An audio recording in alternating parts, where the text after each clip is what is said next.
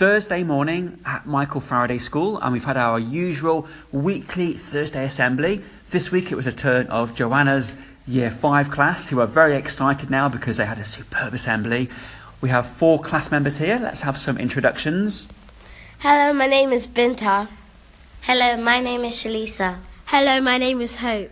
Hello, my name is Dominic. Fantastic. We have Binta, we have Shanisa, Hope, and Dominic. This, Binta, I thought was a really difficult but also very interesting assembly. What was the main theme you were talking about?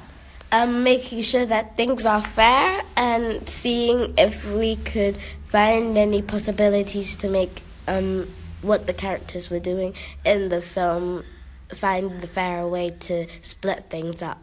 Yeah, so a theme of fairness, which I think was a lot more tricky than what we first thought. And so I know in class you've had many discussions. Um, in the assembly, you try to explain what is meant by fairness. So, Shanisa, can you maybe give one definition? Um, fairness is when people are treated equally.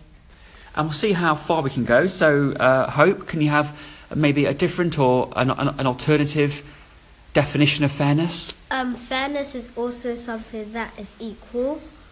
And maybe, Dominic, can you think, what does fairness mean to you?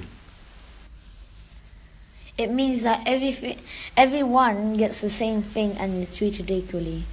Some wonderful answers. And so that's how the assembly started off. And as Binta mentioned, we watched a film. Would you like to perhaps explain some of the ideas in the short film, some of the problems, what took place?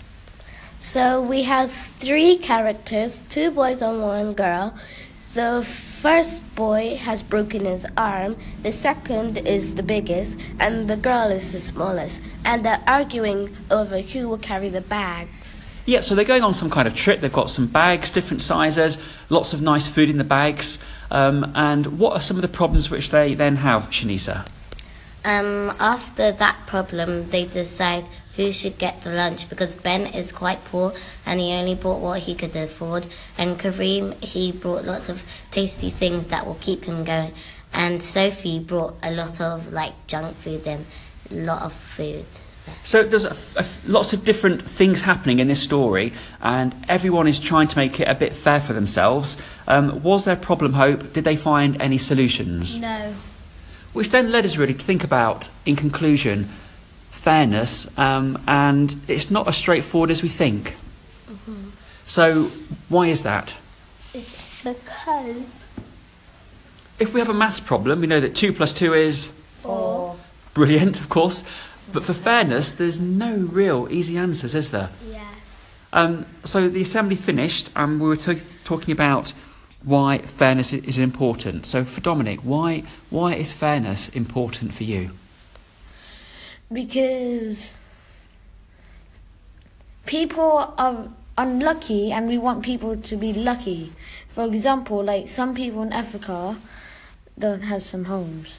That's a fine answer, and there's so many others that were offered during the assembly. So, uh, Binta, can you think of a, of, a, of a good reason why fairness is very important?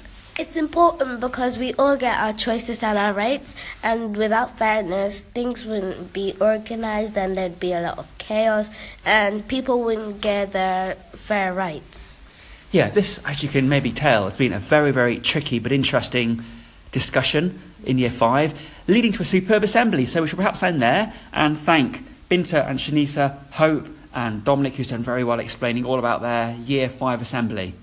Thank you, well done, bye-bye. Bye.